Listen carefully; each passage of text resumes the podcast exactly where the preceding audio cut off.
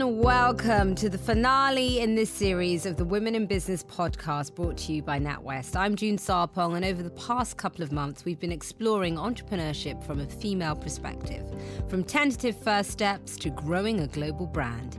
And with the help of some brilliant guest mentors and NatWest's Women in Business team, we've been taking a look at industries from food to fashion, travel, tech, and beyond. Today, we are entering the music business as we go behind the scenes to meet two incredible businesswomen propelling the industry from its core. Our first guest has a career that spans a 360 degree view. Having previously spent time as a concert promoter, artist manager, label executive, and digital strategist, she's worked alongside some huge artists and labels. But now she's embarking on a new journey with her recently formed company, Deviate Digital, a business helping the music industry turn data insights into meaningful creative strategy. Sammy Andrews, welcome to the show. Thank you very much. Thank you for inviting me on. You are the final guest of the series. How exciting! so, in your own words, can you tell me a little bit about what Deviate Digital actually does? And, and what does uh, music industry data turned into strategy insights actually mean? Okay, so I've spent quite a lot of time in the industry looking over different data sources, and the industry's changed a lot from the old days when we used to sell records and vinyl and CDs. Yeah. And now with streaming and services like Spotify and Apple, musicians and labels can see who their audience are, what they're listening to, where they live. And there's quite a lot of information that you can gain from that in order to run successful campaigns uh, around that information.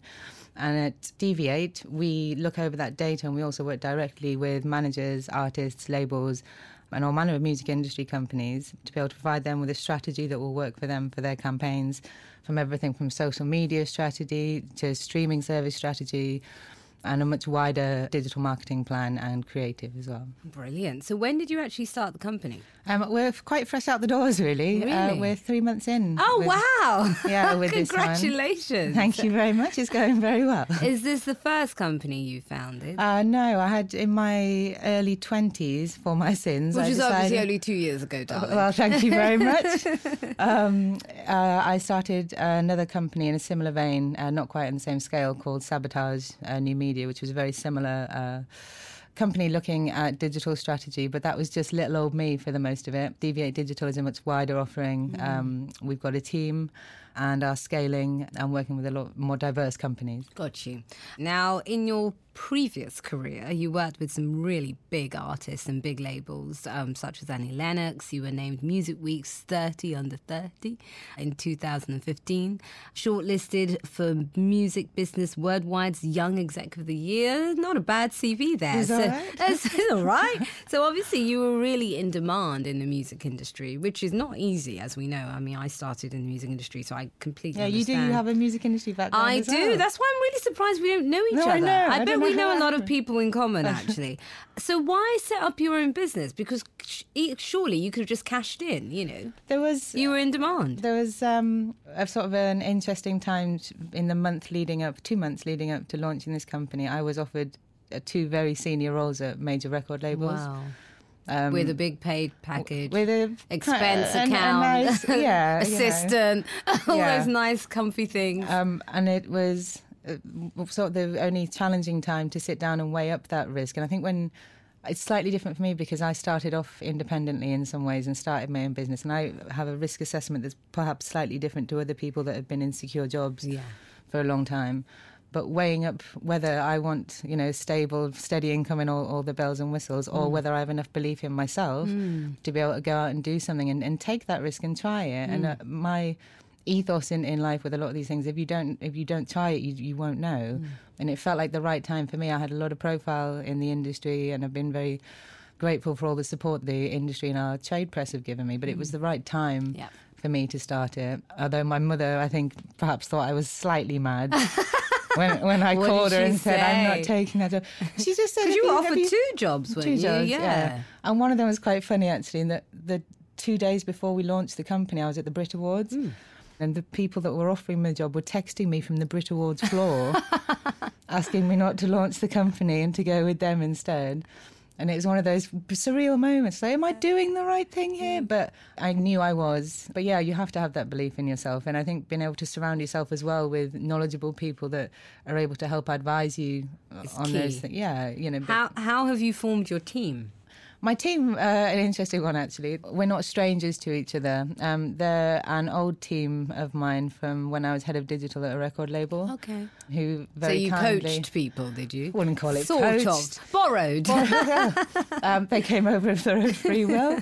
No, it's great, and that's been a slightly different thing for me in not starting completely from scratch. So there's a couple of members of the team that aren't completely new, but being able to start as a fully formed unit.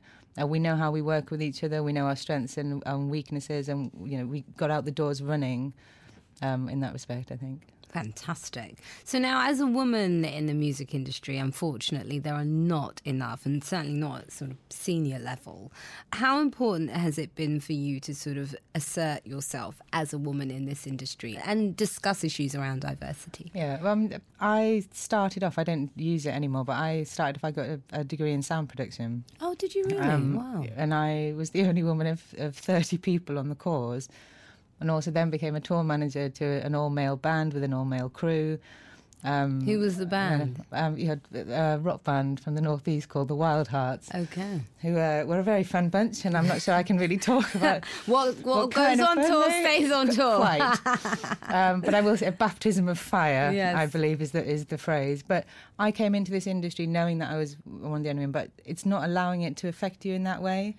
It is challenging, and it, you have to perhaps change how you act sometimes and into being slightly more assertive. If you're in a very male dominated space, you may need to sometimes adapt how you uh, act or how you deal with things. But I also think that you can still be feminine and still be assertive. Yeah. You, know, you, you don't have to go out and Be a man. no, you don't need to be a man, but I think that's inclusion and in diversity that it's sort of not allowing it to impact that. And there are obvious things that do impact that. We know about things like the pay gap, and there are a lot of issues surrounding. Is that why you also set up your own business? Do you think? Um, do you know what? To sort of I- I- take things into your own hands. I do a lot of public speaking about this issue at the moment, and the industry now is changing slightly. There are certainly more women than when I started, wi- without a shadow of a doubt.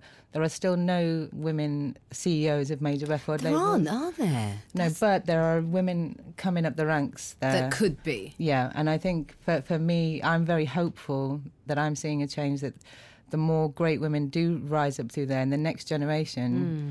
We'll that there will be more. positions for. But women, there's a lot more support for women amongst themselves. Even women are hmm. becoming aware hmm. of being able to support each other. Women, and I think weirdly, if Trump's done anything. In a He's weird, it's energized. actually yeah, yes. re-energized, Yeah, he has. um, and Yeah. put that subject back on the table. It's definitely driving some. And can you quickly tell me a bit about the network you set up? Let's Be the Change, which is uh, Yeah. around diversity, isn't it? So, aside from my career, I spent a lot of the last few years speaking publicly at music industry events and, and tech events. And I'm often usually the only female keynote speaker there. And pretty much always the only uh, female panelist, and it's usually an all white male panel. Yeah. And rather than sit around moaning about it, I'd talk to a lot of the conference organisers, and they were, you know, they said, "Oh, we can't find any great women." It's like that's just a Not lie. true. Yeah, like, I know at least 20. yeah, and a friend of mine uh, published an article on the Huffington Post about she set a conference up, and she said that she found it a little bit difficult. I thought surely there's a simple answer to this if we start a list yeah. of all the great women that are in this industry, and we launched it um, a couple of months ago. There's already been over 2,000 female sign-ups of women in music around the world Brilliant. of all levels up to CEOs from people just starting out. And it's been used as a speaker database. Brilliant. Um, and we're also hearing from media companies that want women to come and talk on shows and recruitment companies that are Mm. looking for women to hire. But it's a really simple, simple concept, but it's a passion. Mm. And I think being a woman in music, if you want to be able to have that conversation, you can't just sit around and not do anything about the, Mm. these subjects. Like we all have it within ourselves to be the change that Yes, we want to see, and yes. that's why we called it "Let's Be the Change." And I have been lucky enough to work for Annie Lennox for 12, 13 Who's years. awesome. We love Annie. She's.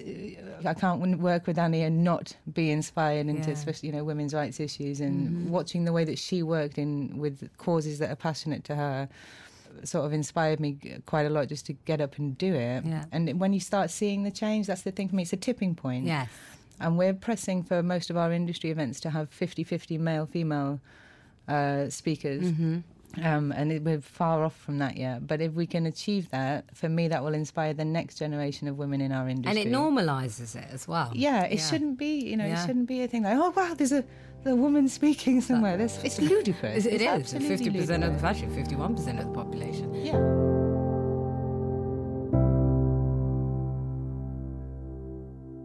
Anyway, on that note, I would like to introduce a woman who certainly is the change into the conversation. This is a woman who is, without a doubt, one of Britain's most brilliant businesswomen. Uh, her career has spanned over two decades. Uh, she has been at the top of her game in that time. She's a female CEO, uh, frequently named on Power List as one of the country's most influential business people. Her story began in 1996 when she founded an organisation with the ambition to take music of black origin into popular culture and put it on centre stage, which is exactly what she's done. 20 years on, uh, the success of her company, uh, the Mobo organisation, is clearly evident.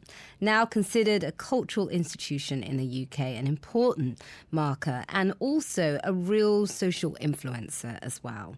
Um, she is a friend of mine, somebody I completely admire and go to when I need advice or, or just a good gossip.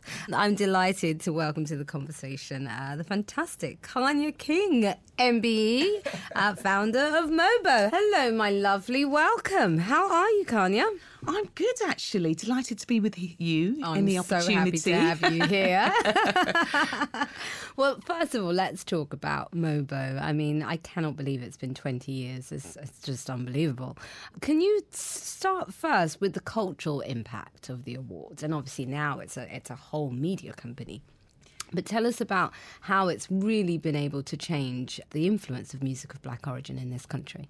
Yeah, I mean, our ethos from day one had always been that any person, regardless of their colour or background, should have the opportunity to discover their full creativity and especially for the power of music.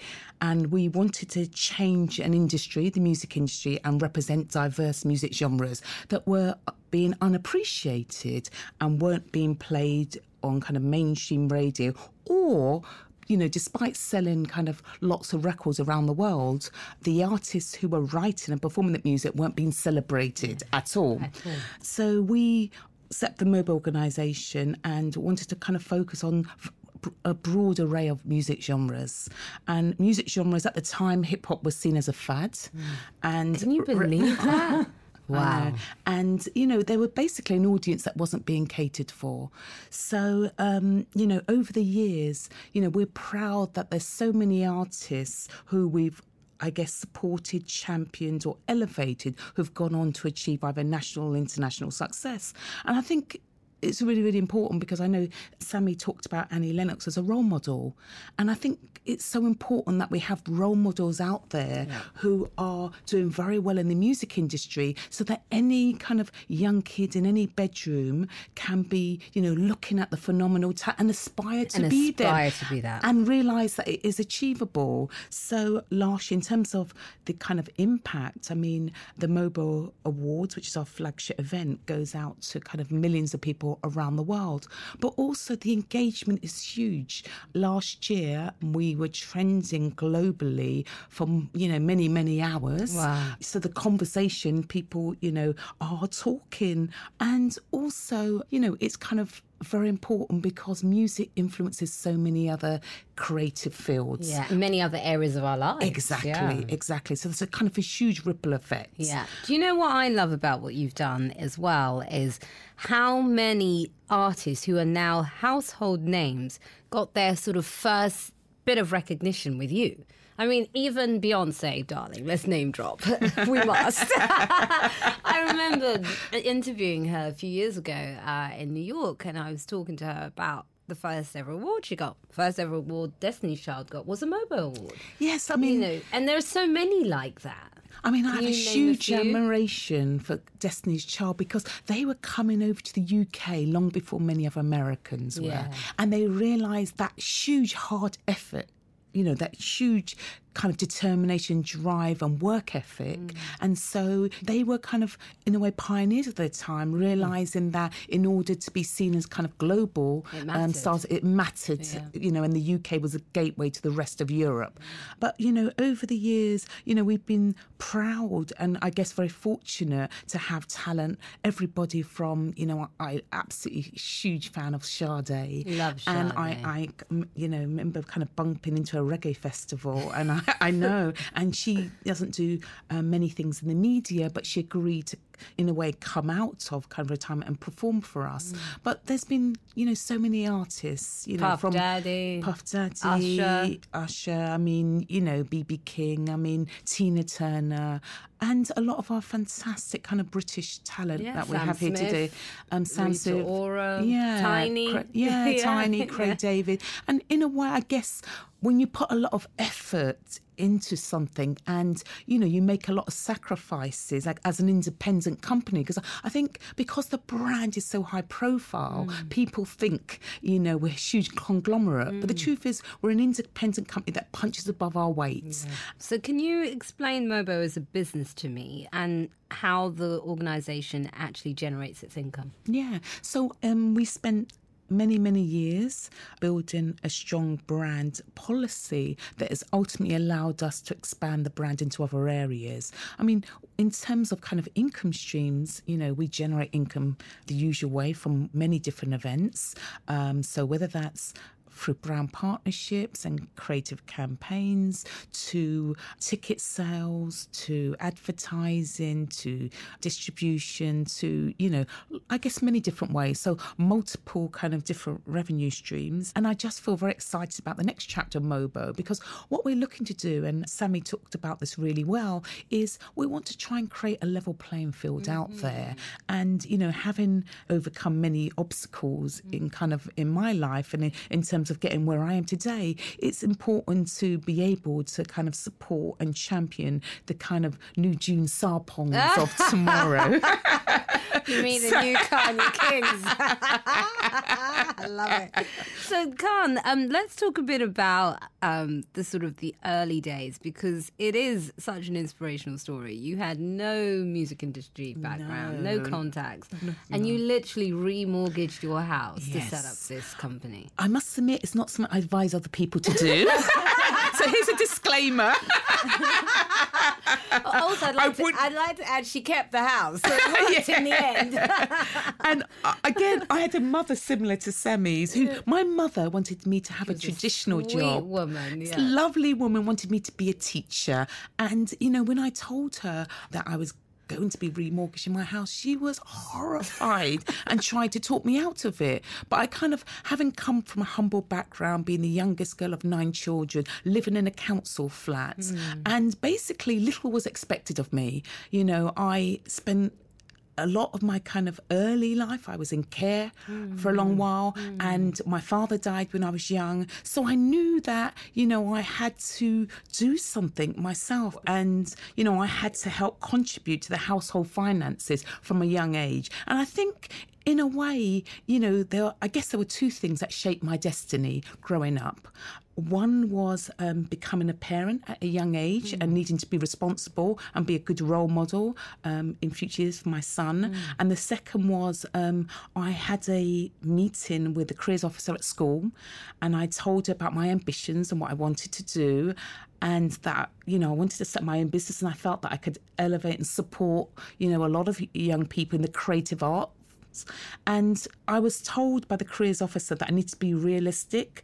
I needed to lower my ambitions. Wow. And it was very much because I was on kind of free school meals at the time.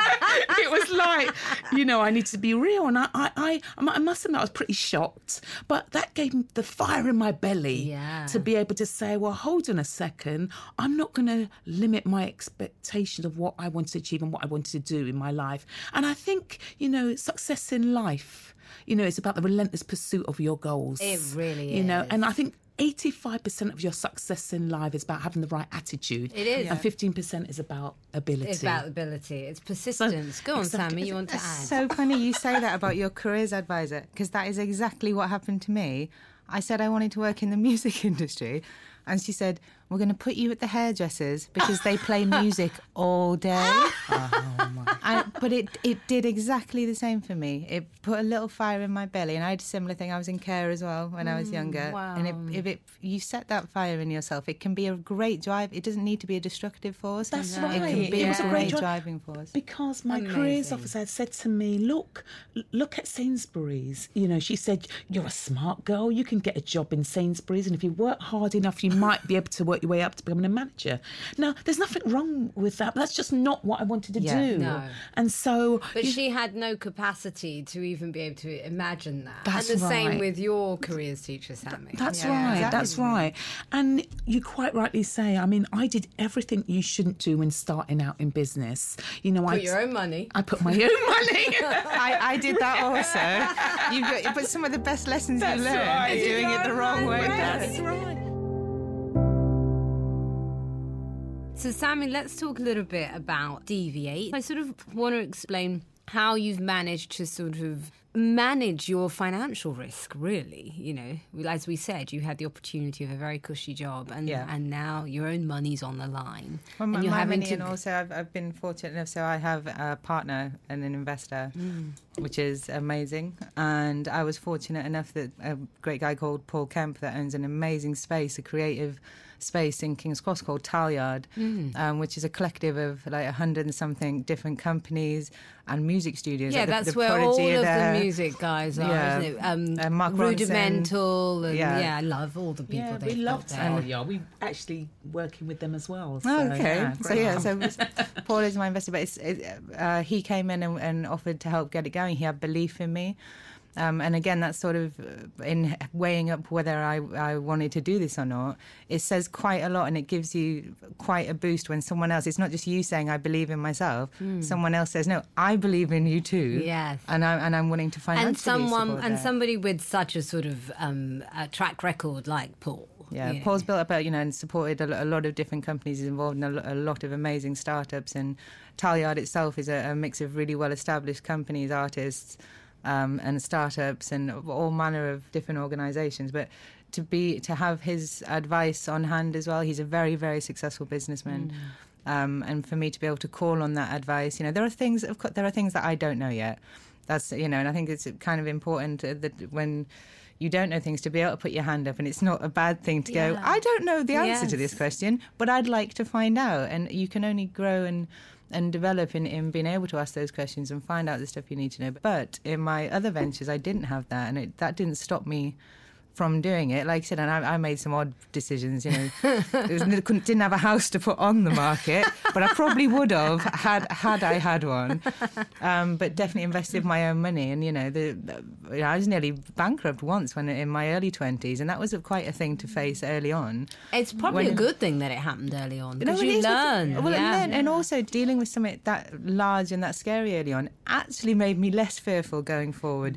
In a way, mm-hmm. yes. that knowing knowing your limits within yourself, and that was because I was think I was 21 and just not quite sure what I was doing with, with, with it in business. And obviously now I do, and I'm you know it's, it's going well now. But being able to learn from all of those mistakes is it's vital. If you want to set your own business up, you have to accept that it is going to be tough. It's not mm. it's not an easy ride, and you but you've chosen to take that route. And if, if mm. you're successful with it, the payoff is far far greater. Yeah. That, you know than, than going in necessarily in employment. And I know a lot of people love their jobs, and running your own business is certainly not for everyone. You know, I know a lot of people that are very happy in roles places. yeah, that cannot take the sort of the highs and the lows, isn't it? And there are there are highs, and I think that's something important when people are terrified. And I, I have uh, a lot of young female friends that have started out on their own, and they ring sometimes and they go, "I'm going out of my mind. You know, I, I can't sleep. I'm worried about this."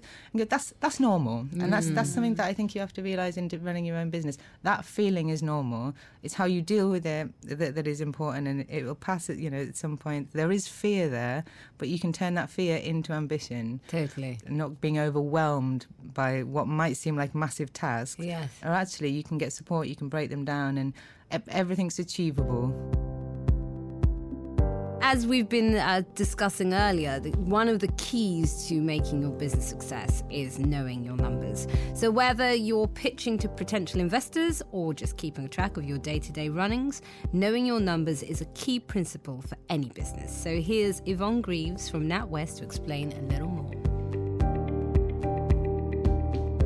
Hi, my name's Yvonne Greaves, and I'm the National Women in Business Manager for NatWest. And my job is to help more women to set up and scale their business, and by using the bank's resources to try and make that happen. So I'm really keen to talk about knowing your numbers. And there's sort of five key tips that I would say that you've really got to understand for running your business. First one and the most important one to me is the cash flow of the business. Do you understand where the cash is coming in and more importantly where the cash is going out in the business? Because unless you truly understand that, how can you see where the business is going? How can you grow your business without understanding the financials? It's not everybody's area of interest, especially if you're running a business and it's maybe the last thing that you want to think about. If you don't understand, there's plenty of advisors out in the market. There's great accountants, there's great software. The bank has one called FreeAgent. There's fantastic software that you can use to help you. Ask ask and ask again for help when it comes to cash flow. The second one really is around budgeting. You need to know where the business is going. You've got to sit down, and that manual process of sitting down and working out the figures of where you think you will be in six months. 12 months, even in 18 months' time, two years' time, is really, really important. But what you've really got to remember to do with budgets is to review them. You've got to keep reviewing them and you've actually got to keep adapting them. The budget that you set two years ago isn't relevant now. You've got to keep changing the budget for different factors that come into your business. And as your business scales, the budgets will have to become a lot more complex. But again, ask for help. If you can sit and explain a budget to an advisor, to a bank, to an investor, then they're much more likely to invest in you because they know that you understand the figures. Crucially, the third point is don't be afraid to negotiate. Too often I meet people that are grateful for the sale, but when they actually look down about how much that sale is going to actually cost them to deliver, they realise there's very little value in it for them. So don't be afraid to negotiate with the person wanting to give you the job. Sometimes it's more important to walk away than actually take the job on because it's actually not financially viable for you. And fourthly, always chase your money. Don't be embarrassed to ask somebody for your money. You've delivered them a good service. Why shouldn't you ask for the money? Because too many businesses will sit and hold that money waiting for you to go and chase it. So don't be scared to go and chase your money.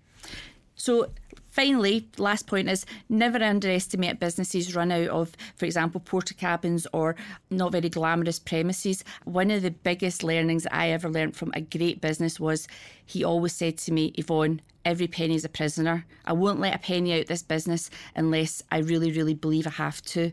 Um, he was one of the thriftiest business owners I ever came across, but he'd one of the best businesses I ever had. And um, if I ever pluck up the enough courage to set up my own business, I'll certainly be following some of his words of wisdom that he gave me over the years. So, as I've said, those are my top tips, but I fully understand numbers are not everybody's favourite subject. I personally love a good cash flow, but not everybody does. That's why we've got a network of 400 women in business specialists across the UK. Come and chat to us, we're here to help.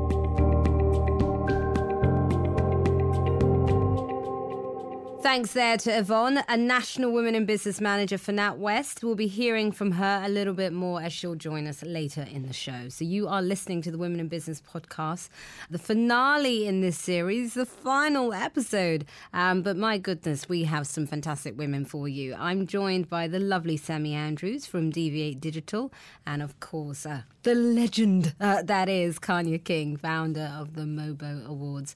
Kanya and Sammy, uh, we've been talking about the importance of knowing your numbers and, of course, your company finances.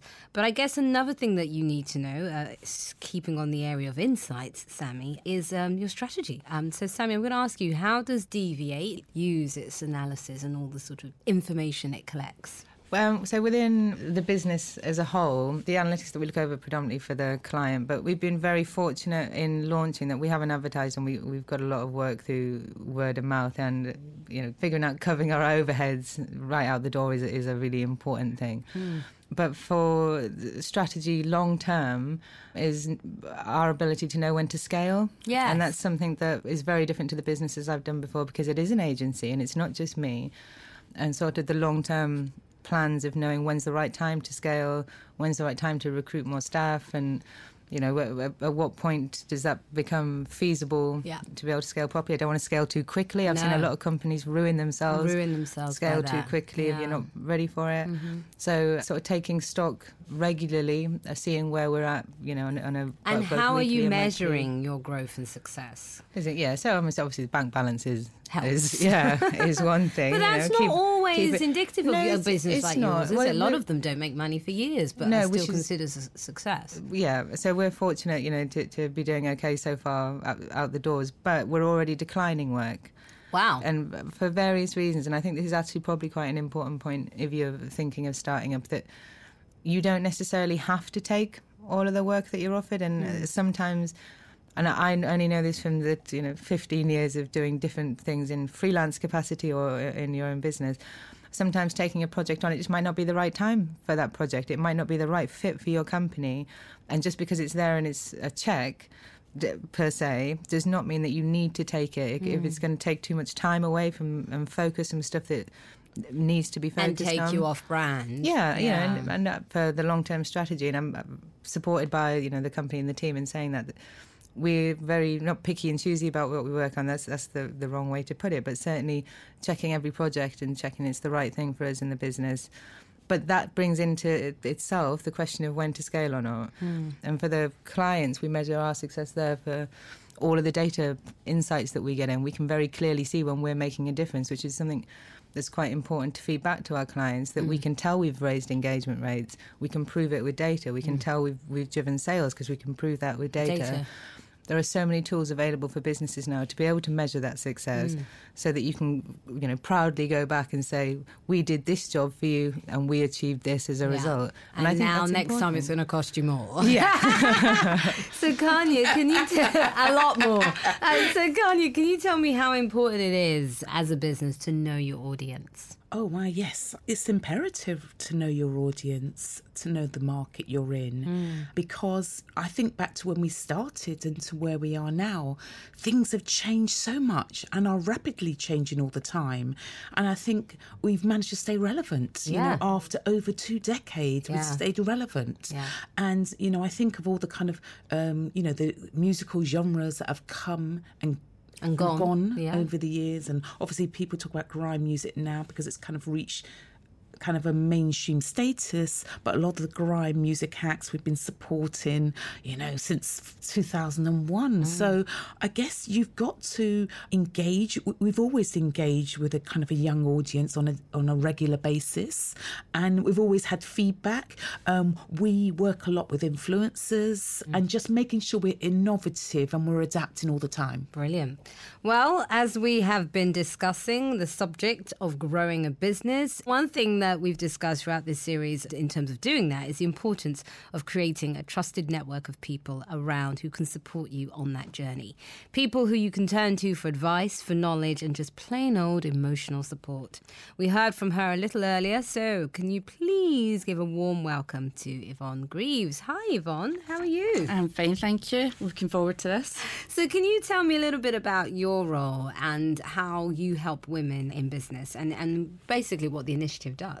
Yeah. So basically, I run the Women in Business program across the UK for NatWest. We've so got across the country. Across the country, wow. yeah. We've got 400 women in business specialists, and our job and my job is really to make sure that they're all out there helping and supporting women to grow and set up and scale. And a lot of the things we've already discussed about mentoring, networking, role models is a big one for me, mm. massive one, and giving them the tools that they can go and prosper yeah. And what we find is uh, by far the vast majority of our women in business customers have smaller scale businesses. And there's nothing wrong with that. You can have a fantastic business that maybe doesn't have the biggest turnover in the world, but if it's giving you the income that you want, then what's wrong with that? There's yeah. absolutely nothing. It's not for us to turn around and say you must have a large business. Generate X amount. Exactly. Absolutely. That whole adage about turnover is um, vanity. Hmm. Um, profit, sanity, and cash is king is just key in this Yeah. one. It's got all about the cash and it's all about having the right business that fits your needs at that time because we've got so many other different factors that come in children, work life balance, Yeah. all these other factors that we've got to factor into running that business. And it's about we're just trying to give women the tools so they can go and do that. Brilliant. So, for somebody like Sammy, who's not new to business but has just launched her own company, what are some of the key fundamentals uh, that someone like a Sammy needs? I think you've got the skills there already. You've you know you've got your networks already in place. You've already got a lot of business acumen. You're in a really really far advanced place for setting up and running your business. The thing that I'm most passionate about is cash flow. Cash, cash, cash. That's what put businesses down is running out of cash. And so many times um, we get tight with the cash. We're too frightened to ask our suppliers or people for cash. It's all about the cash. Keep the cash in, within the business. And and also, I suppose with a business like Sammy's, where you're waiting for companies to pay you, you know, it's sort of an, on an invoice. Do you charge before you start the, the work? It How does it depends work? on the project. So Depends on the it's Some, some things you know people will pay up front. A, a lot of the long-term clients we have a monthly Retainers. rolling. Yeah, which I've Okay. learned try and get them on a standing order. That's the best way to if, do if, if I if I know that I'm signing someone in for 12 months, then there's no need for them not to be on a standing order. It saves us all a lot of time with Yeah, me chasing, chasing, invoices. boring. And, and uh, so far, a lot of them are up for doing that. Mm-hmm. But I know from past businesses, uh, you could spend half your life chasing, Chasing money. around money, the place. yeah. Like Yeah. you say, cash is king. When when I have my first business, there was months if two people paid late, I couldn't pay my rent. No, it's You know, and it's when you get in that situation, it's difficult. But if you can have the conversations and the relationships. And is that the kind of thing where NatWest would offer cash flow to help? Well, we, we can Yeah, help with that as well. yeah. But I think it's also there's also that deeper layer in the sense that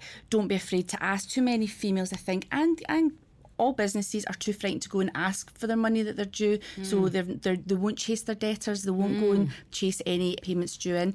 And I know too many business owners. I've met many over the years that say they'll not pay a bill until it's chased. Um, Wow. Wow. So so Yeah. chase it and Chase don't, it's your money and, Yeah. and and go for it. Yeah, a growth trajectory for a business is always the, the most high risk because you know like they're, you're putting money out, so you've got to really manage that control. And it's about the circle. You were talking about advisors. It's Mm. about that circle of advisors Mm-hmm. around you, and a good accountant is worth their weight in gold. Definitely. Get That's a know- lesson to have. That's a lesson on. to ha- oh, Yeah. don't I know it? So how does NatWest help with the network of advisors, Yvonne? Well, we have extensive networks. We, we have partnerships with some national bodies as well, but we've also got our local regional networking events where we encourage our female business owners to come along and meet who's in their local area. Um, and that's the best way I can think to get established because you get that face to face relationship. It's all about relationships and it takes time to build relationships. And you've Do you got do to. a lot of introductions? Yeah, Yeah. I spend a lot of time connecting. And what I find and frustrates me about net when people say, "Oh, that was a waste of time. That networking event, I Mm. didn't get anything out of it."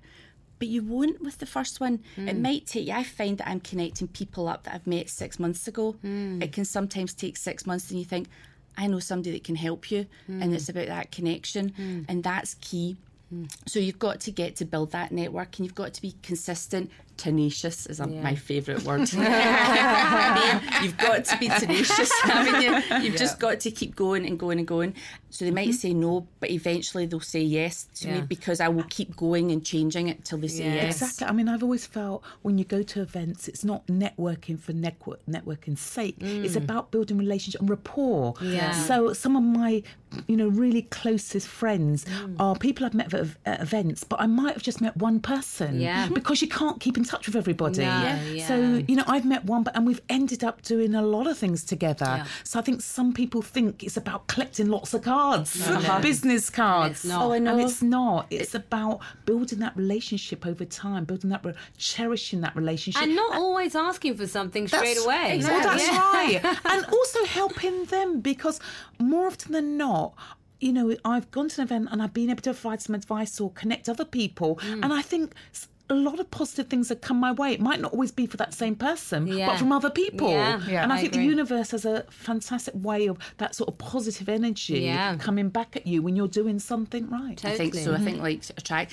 I also think that falls into mentoring as well because mm. mentoring is a big you know, area I'm really interested in. Mm. And I was given mentors in the past, mm. and that's just never worked for me. Being given a mentor, I've actually found mentors, and funnily enough, through networking, um, and it's just started through friendship, and then before you know it, you're actually mentoring each other. Yeah. Let's talk a little bit more about diversity. Uh, we touched on it earlier. Um, obviously, you're both uh, brilliant women uh, working in a male dominated industry. Um, Kanya, I want to talk to you specifically um, from the perspective of being a black woman, a woman of colour, in an industry where there are not many women and there certainly aren't many people of colour at senior levels. How's that affected you? Um, you know, I remember in the beginning when I was going to a lot of meetings, and as you quite rightly say, being the only woman and the only woman of colour, mm. and you know, the advice people used to say to me in the beginning was, Kanya, don't wear makeup, put your hair in a bun, you know, wear a suit. And I thought, well, that's not me. Mm. So I think you have to be authentically yourself and mm. feel comfortable in your own skin and who you are. And I think what I realised was the fact that I became memorable. You hmm, know, Actually, that's a good point. yeah. So there were positives. I tended to look at the positive. Of course, there was negatives. Of course, there was inequality out there. Hmm. But what I was focusing on was the positives. I would be in meetings, and sometimes I could meet the same person many times, and I wouldn't really remember them because they just. All- all were- Blended in. They blended in. Yeah. But people would remember me because the wild hair, the fact that I was the only female, and the female of colour. Yeah. So there's a good thing in that. You know. So of course, you know. Um, and also, I, I, you know, I, I find well, mine's slightly different in that you know when you work in telly, people sort of know who you are, maybe.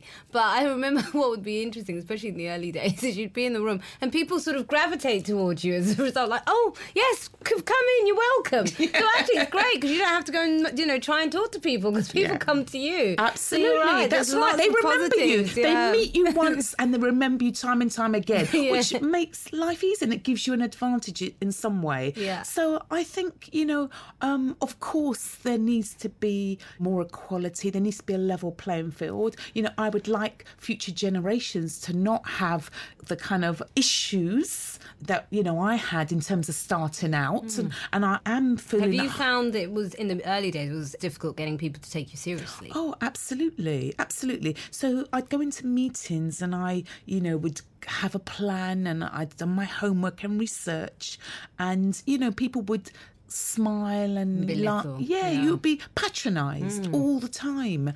And what I realised very early on is I had to let my work do the talking. How important do you think it is to create uh, inclusive environments in the business world? It's really important. I mean, do, do you know, there have been so many studies now that show that having a diverse board and, and diverse workplaces is good for business. Yeah, I mean, better for business. Yeah, better Yeah. for business. You'll make more money Yeah. if you do these things. And uh, you know, I'm I'm on a lot of different boards for for different businesses, and I Mm. am usually the only woman on those as well. But that's changing. It has to be inclusive, and it's, it's so important that we all have to be a part of this. Yeah. Yeah, can I just add? I, I also think it's important that we feel comfortable talking about race and gender. Yeah. kind of And issues. all kinds of diversity. That's issues, right. We do have to feel comfortable because often, um, you know, if you're a woman of colour and you talk about racism or you or talk about race, people think you have a chip on your shoulder. Yeah. So you Or end people up are not- uncomfortable. Mm. Or people are uncomfortable, so you don't end up saying anything. And I think that's what's happened a lot. I mean, in a lot. I'm not just talking about the music industry here. Mm. In a lot of companies, you end up not saying anything and not dealing with it. And it's only when you voice your opinion out loud that you realise that lots of other people Mm. have have similar issues and similar problems, and they feel comforted by the fact that they're not on their own, yeah. and that you can kind of support each other. And then that's I- how you begin to find solutions. exactly, exactly. I agree. Speaking of solutions, uh, Yvonne, NatWest has links to a lot of different networks, isn't it? That sort of encourages groups that promote people from different backgrounds. Am I right in saying Yeah, that? absolutely. We've been working with the, the National Black Women's Network and oh. Sonia Oh. Brown since I've never heard of them. Do you know them, yeah, Carl? yeah, yeah, yeah, Oh. absolutely. Oh, I feel excluded. Just get an introduction. get you an introduction. yes, we work with um, Sonia and we, we host events and um, across the country. And it's not just black women within her network. Mm. She's got all different women and, and, men from different areas. Yeah. And it's a fantastic network. You've definitely got to get along oh, to something. There you go. and we also we also sponsor the Asian Women of Achievement Awards, which are tomorrow night. Oh wow! As it turns out. Gosh, yeah. Um, so we sponsor that, and um, I was lucky enough to be one of the judges this year for nice. the Young Achievers, and it was phenomenal. I felt like a complete underachiever by wow. the end of the end of the, the, the, judging day. The women were absolutely incredible. So, do you take uh, your women business owners to these events? Do you sort of oh, absolutely culturally connect communities? Uh, collaboration is the key. Yeah, absolutely. Um, one of the, the areas with um, specifically female led networks, sometimes I say is, well, why would you miss out 50% of the population of potential customers if you're only attending female led networks. Yeah. And that's the whole point of networks. You've got to try lots of different networks, go along and meet as many different people as you possibly can because you never know where the next piece of business or the next connection is going to yeah. come from. And that's the whole point that's really important about these networks. Brilliant, fantastic. So, unfortunately, ladies, we have come to the end of the show. Uh, it's been great talking to you all, what inspirational women uh, that you are. Uh, so, I'm going to end with asking you about the role models um, now, Kanya and Yvonne, you're both parents. So do you think it's important to be role models to your children? Would you say that? Oh, absolutely. I think having my son at an early age, um, inspired me and kind of pushed me further forward because I was determined that I would be a strong role model for him and, and give him the kind of insight and wisdom and knowledge for him to do whatever he you know wanted to do in and life and to give him a good life. And yeah, absolutely, brilliant, absolutely. And Yvonne, I completely agree. I've got two daughters, and I thought it was fantastic one day when my youngest said to me, "You're such a great role model to me because you're at home running around after after us, and you're also working really hard with your career." And yeah, I just it, one of them wants to go into STEM. I've got a real passion about um, more girls and more role science, models into yeah. st- science, technology, engineering, mathematics, mm. and she very much is down the STEM, and the other one's the creative route. And it's just about trying to give them. I'm trying my hardest to say we can have as much as we possibly want, and mm. as long as you try really hard and work hard, you can get there in the end. Fantastic. Uh, now, Sammy, you're like me. Uh, you said you don't have any children that you know of. Not that I know. but do you think it's important in terms of your success to be a role model for others? Other women who want to sort of have yeah, careers definitely. in the music industry? Through the public speaking and the media stuff that I do, I hear from a lot of young women, mm. and it's really nice when you get feedback like that. If it's even if it's putting your head, uh, you know, above the parapet, sometimes to talk about diversity. I got a lot of mm. really lovely messages from people saying thank you yeah. actually for, for raising that when yeah, some people addressing it yeah yeah and I think when you are a young woman starting out I remember that it can be a little bit lonely within that uh, sphere. And if you can't visibly see some great female role models, I think that if you don't have something to aspire to, maybe. Yeah. But now that we see more and more great, strong female women in the music industry, I think there's loads more role models there visibly for the next generation to see and look up to and you know aspire to be. Brilliant. Well, on that note, thank you so much. Uh, it's been a wonderful conversation, uh, and I wish you all the best with all the great work that you're doing. Thank you. Thank you, thank you. June.